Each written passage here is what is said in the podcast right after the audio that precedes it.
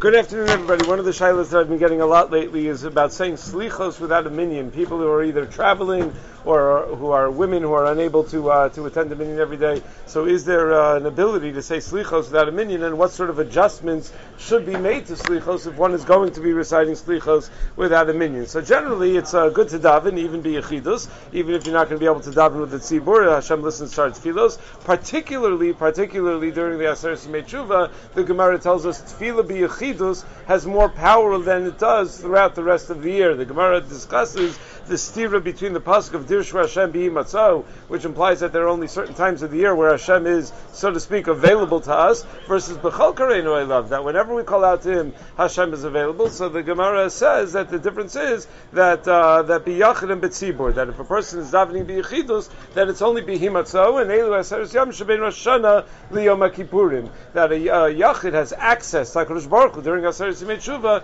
whereas uh, throughout the year, Tzibur has access to HaKadosh Baruch Hu whatever that means, whatever level of access we're talking about. Now, the origin of saying slichos during the uh, days prior to Rosh Hashanah and during Aseret Simei does not really seem to come from the Gemara. Uh, we don't find that the Gemara mentions the idea of some sort of organized slichos in the Yom Noraim, although it does relate to the concept of slichos on fast days. The earliest uh, record of such a minhag is from the Gaonim. So the Chuvas of Gaonim, they say that in the yeshivas of Surim Pumbedisa, they would say slichos during the Aseret Simei It's interesting. I think minhag Chabad is that they say slichos only before Rosh Hashanah, and then after Rosh Hashanah they stop saying slichos. I think. I think uh, they, uh, they say from the Tzemach Tzedek like that, that uh, Ad kan uh, la'amira, mikan ve'elech la'asiya. I think that's the way that, that uh, you talk the, talk the talk beforehand, once Rosh Hashanah comes, then you got to walk the walk. But uh, but it sounds from the Shuvas Hagonim that it was a minute to do during during Yom Noraim. And Rav Hai Gaon says that some people already start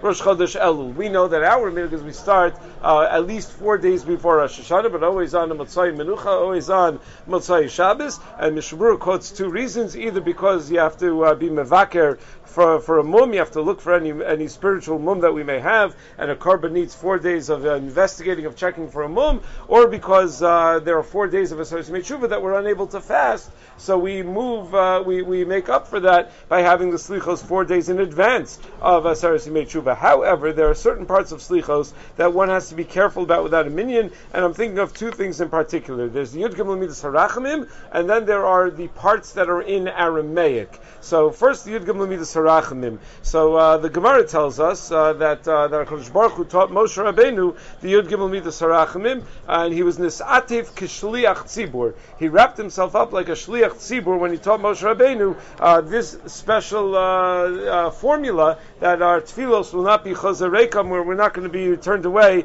empty-handed. So in the Siddur of Rav Gon, which is the earliest known Siddur, he quotes Rav Nassan Gon, who says that you only say the Midas Harachamim with a tzibur because HaKadosh Baruch Hu is Atev Kishliach Tzibur. The whole idea of the Midas is that when Klal Yisrael comes together as a Tzibur, as a unit, and uses this formula, Hashem will not turn us away empty-handed, and therefore Shulchan Aruch says that one should not recite the Yidgim Midas Harachmim without a minyan. However, the Shulchan Aruch says, when you are alone and you want to say the Yidgim Midas Harachmim, you could do it B'Torah's Talmud Torah, not B'Torah's uh, Yidgim Midas Harachmim, and how do you, uh, I, uh, how do you demonstrate that you're doing it as a form of Talmud Torah, you have to say it with the trup. So if you say it with the trup, then you're allowed to say it even be biyachidus.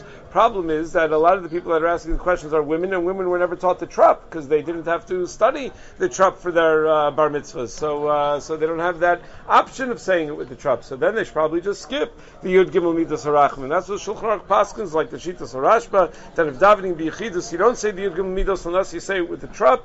Ki'ilu Korei Batorah, and that's what all the Achronim seem to assume as well. Then there's a second issue, a second part of Slichos that one also has to be a little more careful about when it comes to davening biyichidus, and that is those sections that are belashon arami, uh, rachmana da'ani you know, those parts that are clearly in lashon arami. Why would lashon arami make a difference? So there is a Gemara in Shabbos Tav Yud Beis and Beis that tells us Olam al Yishal Adam Tzrachav B'Lashon Arami. Vam Rav Yochanan Kol Shol Tzrachav B'Lashon Arami. Ein Malachi Asharis Niskakin Lo. Lefi Shein Malachi Asharis Makirin B'Lashon Arami. So Malachi Asharis don't speak Arami, and therefore they're not going to help uh, bring our tefillos up to the Ribbon Shalom. So one should not daven Lashon Arami. Now there is a stira that all the Rishonim struggle with because the Mishnah in Sota and Daf Daflam Vezam and says Elu Ne'amarim B'Chol Lashon Parsha Sota Videi Meiser Kriyashma utfila. That tfila could be b'kal lashon. Kal lashon sounds like it means even lashon arami. So, uh, so which is it? Do we are we not allowed to daven lashon arami, or are you allowed to daven b'kal lashon? So Beis Yosef quotes three shitos in Rishonim. The Rif's shita is that tfila b'tzibur does not require a malach, and therefore tfila b'tzibur could be b'lashon arami. But when you daven b'yechidus, that does require the aid of a malach. A malach will not be able to help you b'lashon arami, and therefore b'yechidus it can only be b'lashon kodesh. Where you're davening b'tzibur, that's what the Mishnah Sot is talking about. That b'kol lashon. Rabbeinu Yonah Bracha Zainam Nalav Midape Arif says a little bit uh, differently. He says it depends what you're davening for. Are you davening the typical tefillos that you say each and every day, or you have some sort of specific bakasha for yourself? and that and that's what cannot be done b'lashon Arami or in other languages. And then there's the shitas harash, where the Rosh's shita is that it all depends on uh, lashon Arami versus other languages. That the Malachi Ashari specifically don't like lashon Arami because lashon Arami, the uh, the the the Achronim explain because it's so close to lashon Hakodesh that they find it very uh, very difficult. Uh, the uh, the Tosfos and Shabbos really raises the question: What do you mean in Malachi Ashari makirim b'lashon Aramis? Afilu machshavos Leiv Ha'adam Yodim Makirim. they understand even they malachim know what's in our minds. They know what's in our hearts, and they know they know what we're thinking. They can read our minds. So how does it mean they don't understand lashon rami? In order for us to speak in lashon rami, we have to think it first. The Balei couldn't uh, conceive of a possibility that a person is uh, saying words in tefillah without anything going through his mind, right? So if they're reading your mind, so obviously they know what's already in your mind. They they're, they're going to understand lashon rami. So it's not that they don't understand lashon rami. It's that they don't like. It's meguna be'ene Hamalachim, says the Beis Yosef in Archaim Sim Aleph. They find it Maguna because of its uh, closeness to Lashon HaKodesh, that it's a corruption of the uh, of Lashon HaKodesh. Now, uh, so so uh, be that as it may, it would seem certainly according to the Rosh and according to the Rif as well, if one is davening biyachidus, one should not daven uh, b'Lashon Arami. When you're davening b'tzibur, you could daven b'Lashon Arami. So it's therefore kedai to skip uh, the parts that are blushing arami when you when you're saying slichus biyachidus. Just another point about slichus, Rav Schachter often points out, is that a lot of times people put, as uh, Rabbi Yudin likes to say, the emphasis on the wrong syllable when it comes to slichos. They try to make sure they get every word of those paragraphs that are in between the Yud Gimel Midas and then they get to the end where you rush through right? So and uh, and you skip half of that because who couldn't keep up with the uh, tzibur? They say the Mishan